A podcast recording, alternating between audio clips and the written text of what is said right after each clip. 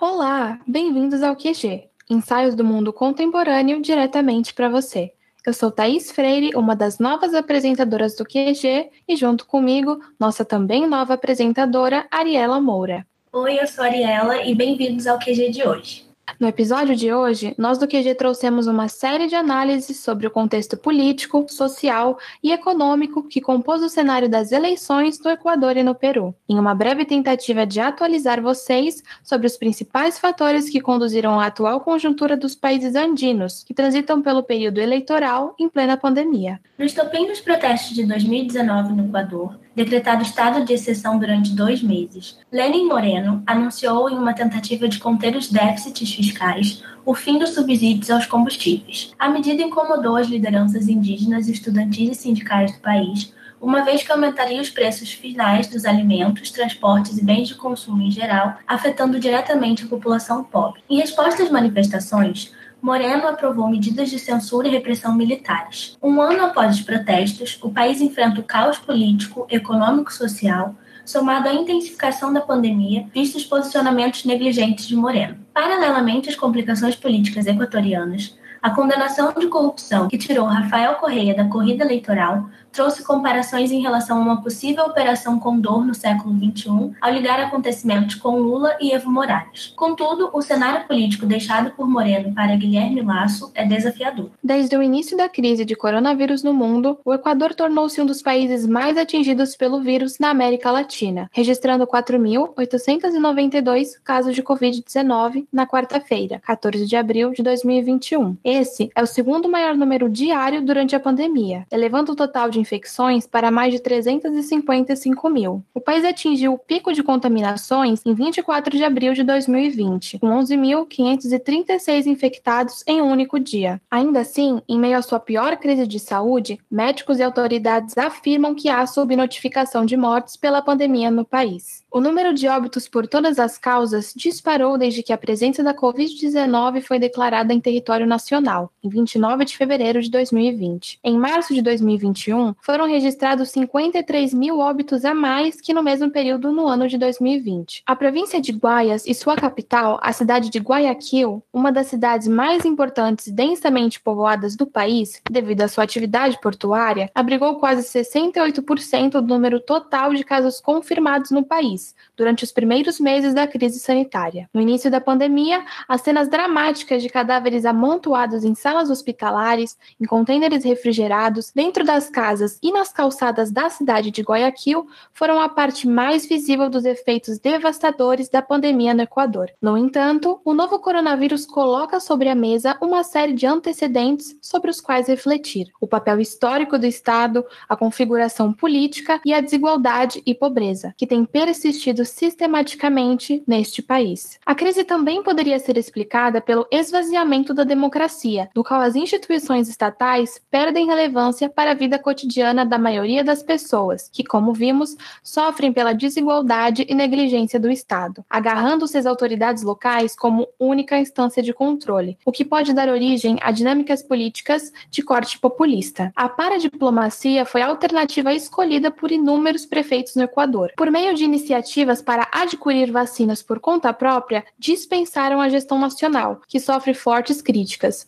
e reconheceu as graves falhas no tratamento da crise. O país também enfrenta um atraso no processo de vacinação. Até o último sábado, 12 de abril, menos de 200 mil pessoas haviam sido vacinadas no país. O governo do presidente Lenin Moreno com fim de mandato em 24 de maio, afirma que negociou a compra de 20 milhões de doses, que chegarão até setembro para imunizar 57% da população. No dia 11 de abril de 2021, o Conselho Nacional Eleitoral do Equador divulgou a vitória presidencial inesperada do candidato de direita da Aliança Criando Oportunidades, Guilherme Lasso, que ganhou com 52,48% dos votos, enquanto o progressista Andrés Arauz, da União pela Esperança, ficou com 47,60% dos votos. Este, que aceitou a derrota, parabenizou Lasso e, assim como vários presidentes latino-americanos e mundiais, felicitaram o próximo presidente equatoriano. O resultado do domingo contradiz o que a maioria das pesquisas de opinião indicava, algo que não é atípico nos processos eleitorais. Arauz tinha números favoráveis após sua vitória no primeiro turno,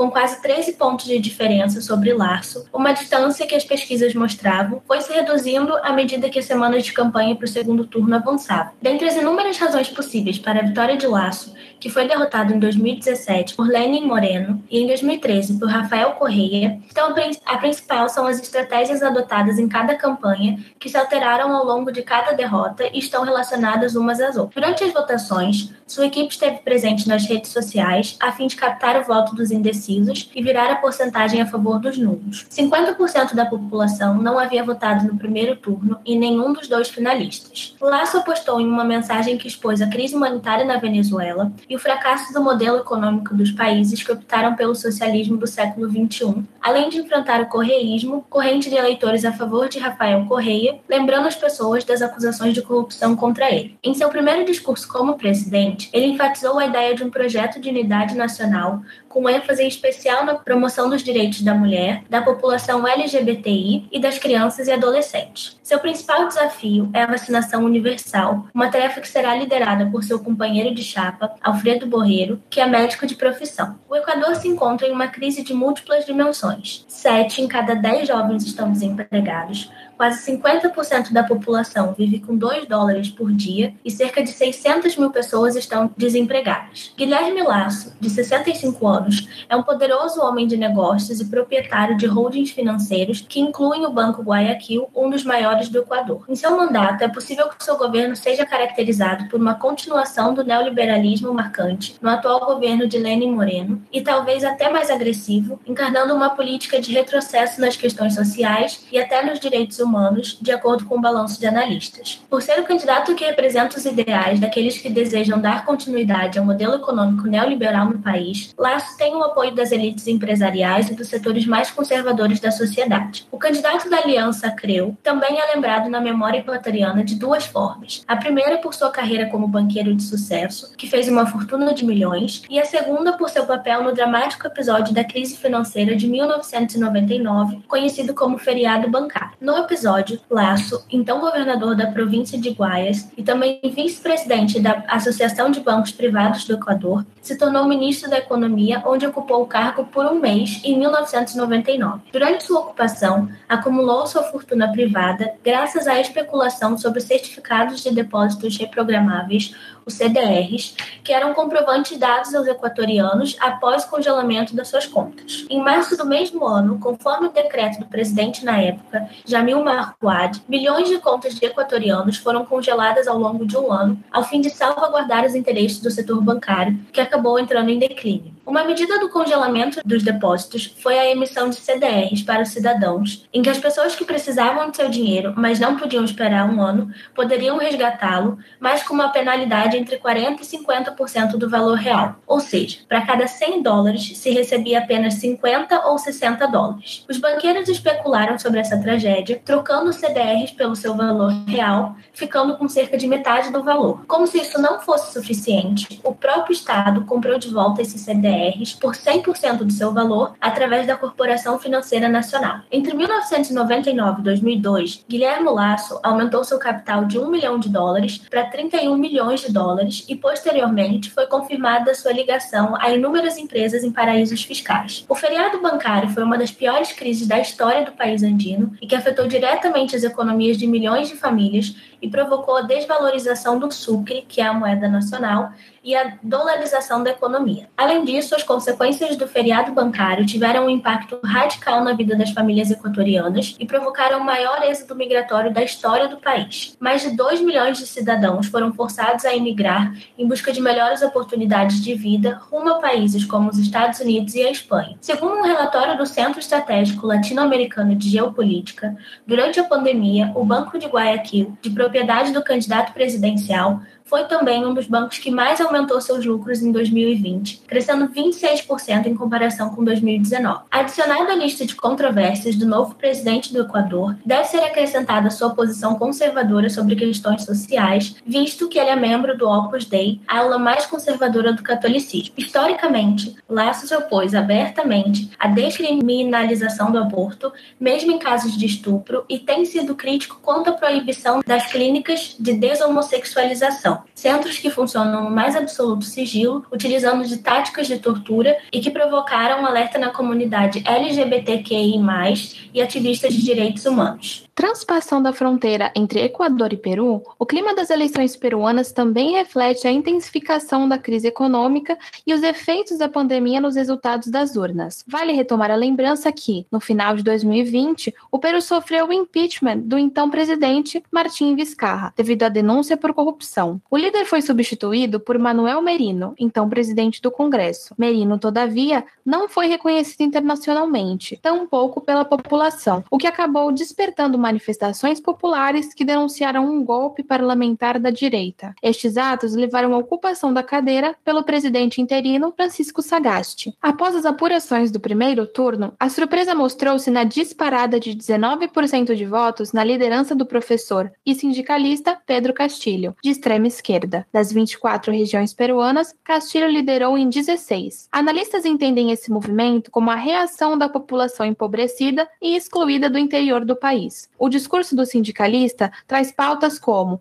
maior fortalecimento do Estado, crítica ao modelo econômico peruano, diminuição do poder da elite empresarial e uma possível reforma constitucional. O candidato do Partido Peru Livre adotou posicionamentos em relação ao Congresso, prometendo que, caso fosse eleito, fecharia o Congresso com aprovação popular. Também declarou que o Tribunal Constitucional, a corte mais alta do país, trabalhava a favor da corrupção. A representação de Castilho é forte. O candidato, que nasceu no interior do país, foi até a votação com chapéu de aba larga, assim como os moradores de sua região costumam usar. O embate entre Castilho e Keiko Fujimori representa a dualidade entre o litoral e a capital do Peru, contra o interior empobrecido do país. O plano de redução de salários defendido pelo candidato beneficia diretamente a população ao renegociar os contratos com empresas e reduzir os salários dos funcionários públicos. Sob um discurso econômico radical, o social não seria diferente. Os posicionamentos conservadores de Castilho se colocam contra pautas sociais como legalização do aborto e orientação de gênero. Em segundo lugar na disputa, com 13% dos votos,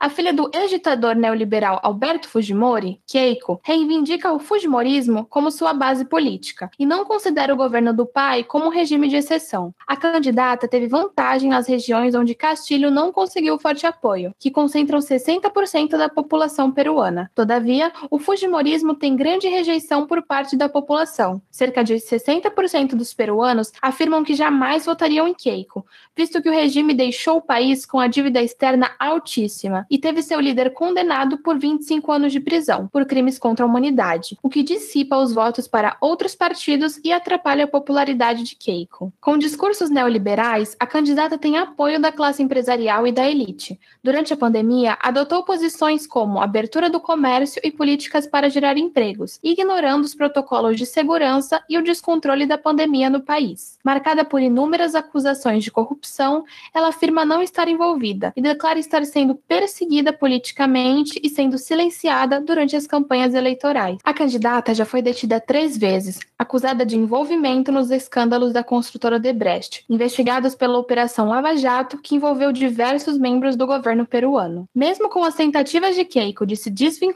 das acusações, alegando que a justiça estaria se intrometendo na política, a promotoria solicitou sua prisão preventiva, mas o pedido foi recusado. A candidata é a única que enfrenta um processo formal da Operação Lava Jato no Peru. É acusada de corrupção lavagem de dinheiro, crime organizado e obstrução de justiça. Por fim, a expectativa é que o resultado das eleições traga junto aos desfechos a vacinação em quantidade significativa para conter o descontrole da pandemia, visto que os altos números de mortes chamam atenção em ambos os países. Esse foi o QG de hoje. Fiquem saudáveis, fiquem seguros e até mais.